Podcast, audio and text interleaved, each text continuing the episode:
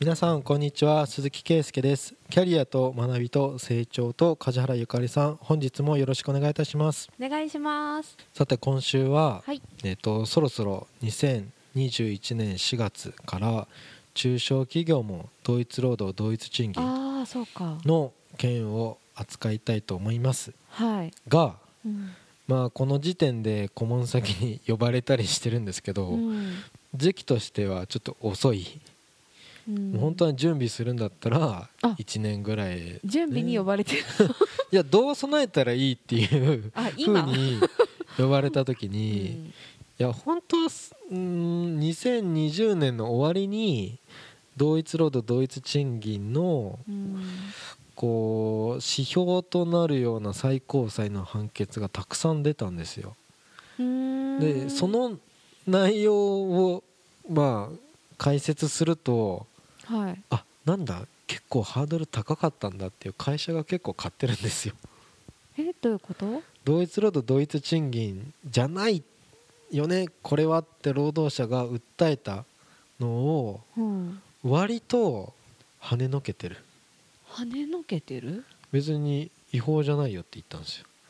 私にも賞与が出ないのはおかしいですとかパートさんが言ったりとか。うんうんうんうん。いやそんなことないよみたいな。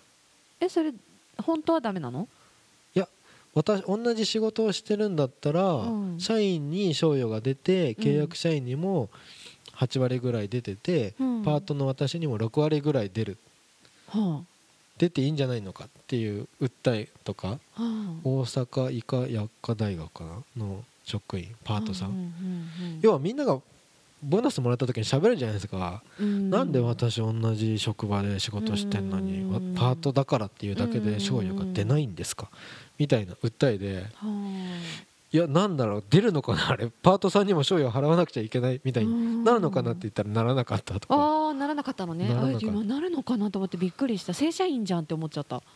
そのどう同じ仕事をしてたらっていうところが同一労働同一賃金ってみんなイメージすると思うんですけど、はわ割と訴えた人はい、うん、結構明確に簡単な仕事しかしてなくて。あそうなんだ。じゃあそれ全然根本的な問題じゃん。そう。お前よく訴えたなみたいな。え逆に全く同じだったら？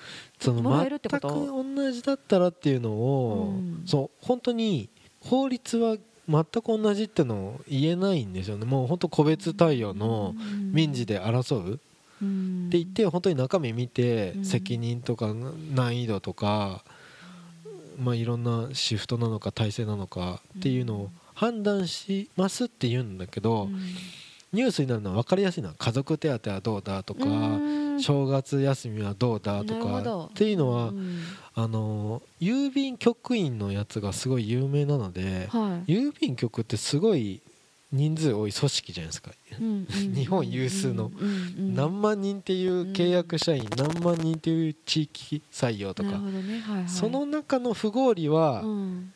かなり明確にこう精査されたんですよね。だけどある小さいその大小さくないか大学の職員なんか、うんまあ1000人はいないとしても例えば800人ぐらいの組織って言っても、まあまあまあボリュームもあるじゃないですか、うんでそこの部署の中に正社員が1人2人契約社員が23人、うん。パートさんが2人ぐらいとか、うん。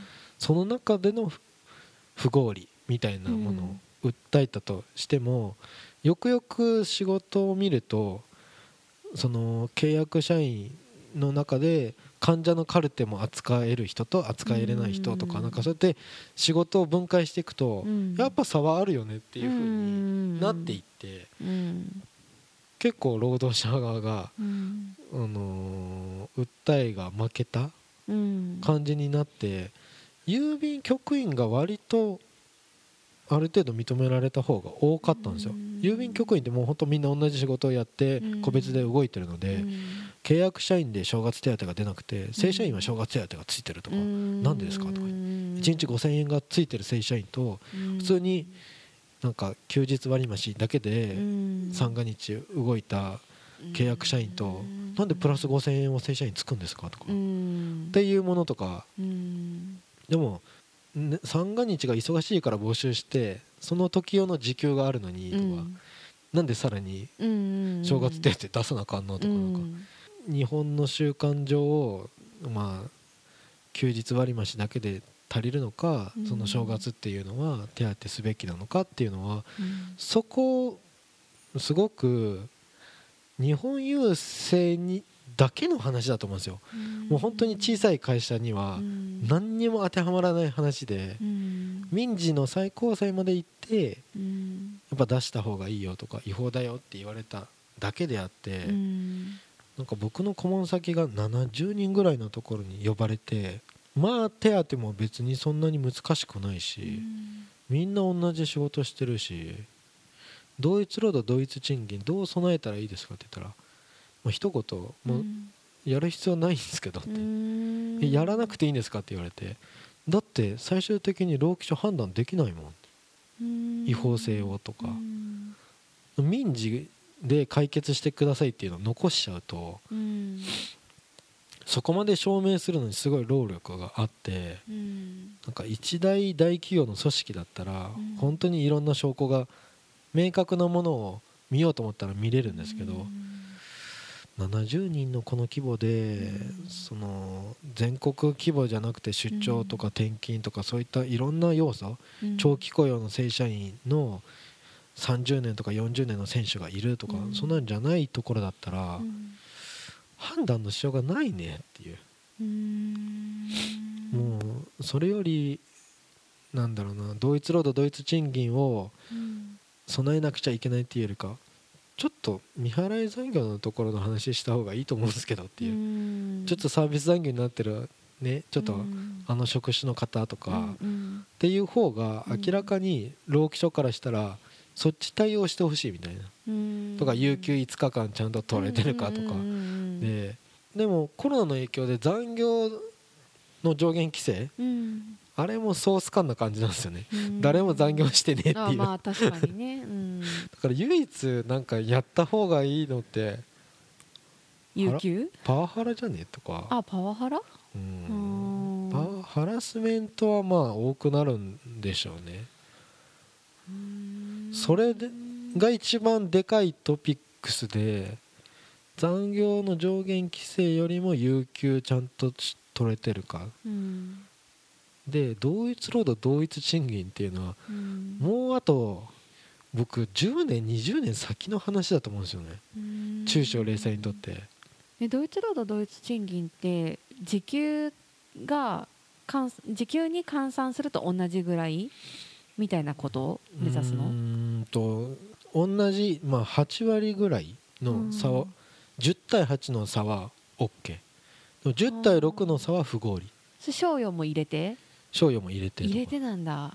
その一番かわいそうだなと思ったのは派遣はうん。派遣業界はすごいかわいそうでうん。派遣だけ特別にこう専門家会議残されてやったぐらいうん。派遣ってどうするみたいな。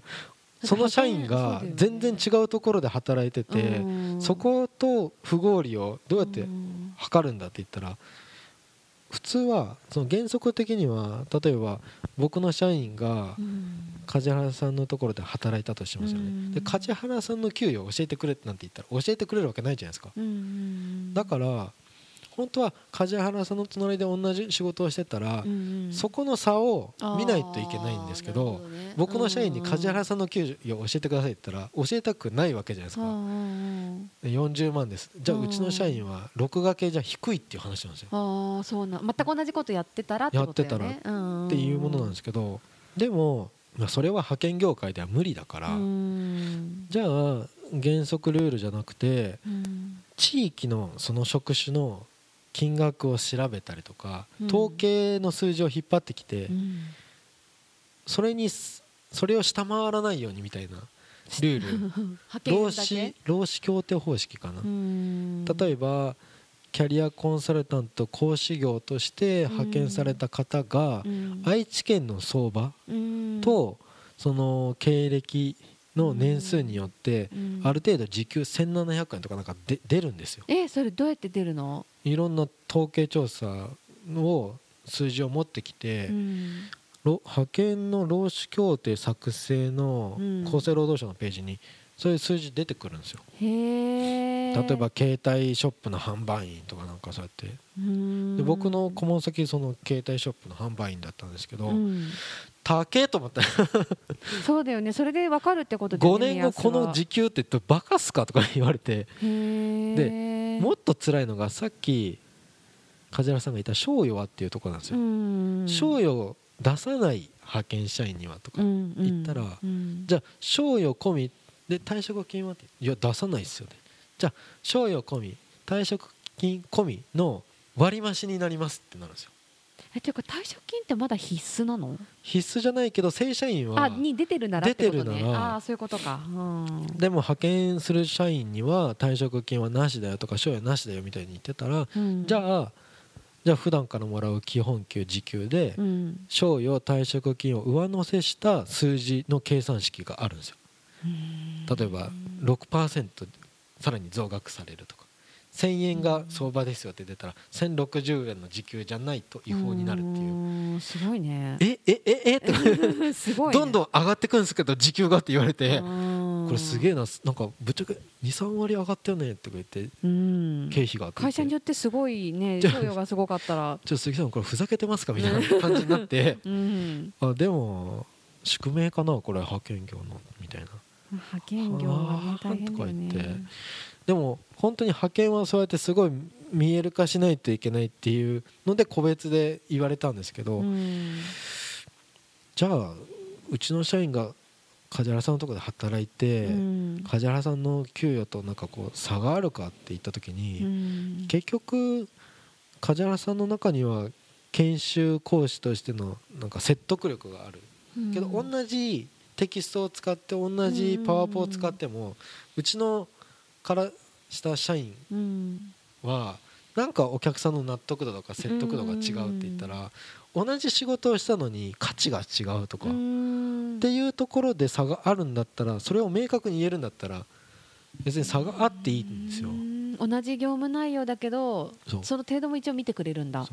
レジで同じレジしてるのにっていうのと同じじレジで1時間で500 500人をさばいたのとね。うん。250人しかさばけなかったとか。うんだからそこまで言えばなるほどね。差はあっていいんですよね。でなきゃおかしいよね。クレーム対応できる人とできない人って言った時にああもう上出せって言われちゃうのか もう一番最初にすぐごめんなさいって謝った時にうん。その場をちゃんと鎮められるスタッフだったらそれはやっぱ同じレジでも役割とか責任とか能力とか付加価値とかは違うんですよね。うん違いますね。そういうのをうん。説明できるようにしろっていうのがうん。同一労働同一賃金の対応しなくちゃいけないところなのでうんうんあだったら説明できるわってみんな言うんですけどうんうん。まあなんか口頭で聞かれたら説明するとかじゃなくて本当だったら、まあ、ある程度評価規定とか仕事の職務基準を作っておくとかが一番いいんですけどっていう。うん。そこまでやってたら日が暮れるねっ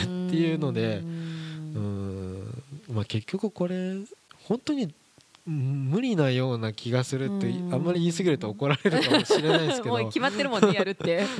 まあだってそんなにね成果主義も日本できなかったし、って言った時に10年20年ずっと言い続けて、うん。やっと浸透するちょっとぐらいな、まあ、でも一応ジョブ型に進んでいくっていうふうに言ってるもんねみんな。みんなジョブ型ジョブ型って言ってるけど、うん。本当にそんなじゃあ人事権を放棄して、うん。まあ、転勤してくれって嫌ですとか 言ってうん。言ってうわやりにくいなっていうのを、まあ、落としどころというか日本型のジョブ型がうん。どういう形でできるかっていうのは、まあ10年20年かかる話のような気がするんでってこうある程度僕の解釈をしゃべると、うん。みんな結構悠長に構えようとするから、うん。まあまあどこまでってまあ労基署も言えないしな 民事だしなとか、うん。それよりもうちょっとねきちっと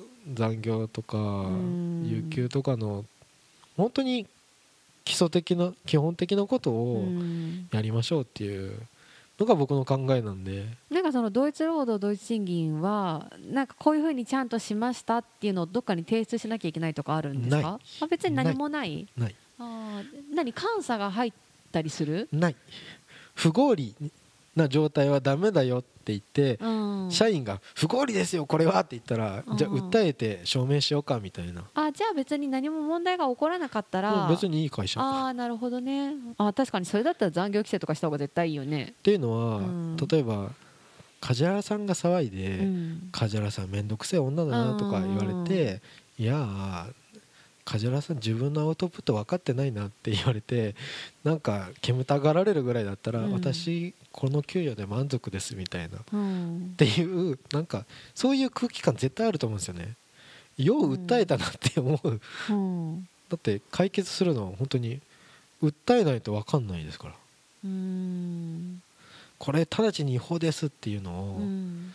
正社員の5割しか私もらってませんとかうん。言ったところでじゃあ中身見ましょうって言ったら相当大変な話なんですよ、だからなんかさっきの郵便局の話じゃないけど、同じようにお正月出てきたのに手当もらってる人ともらってない人がいるみたいな分かりやすいうん。ストレス？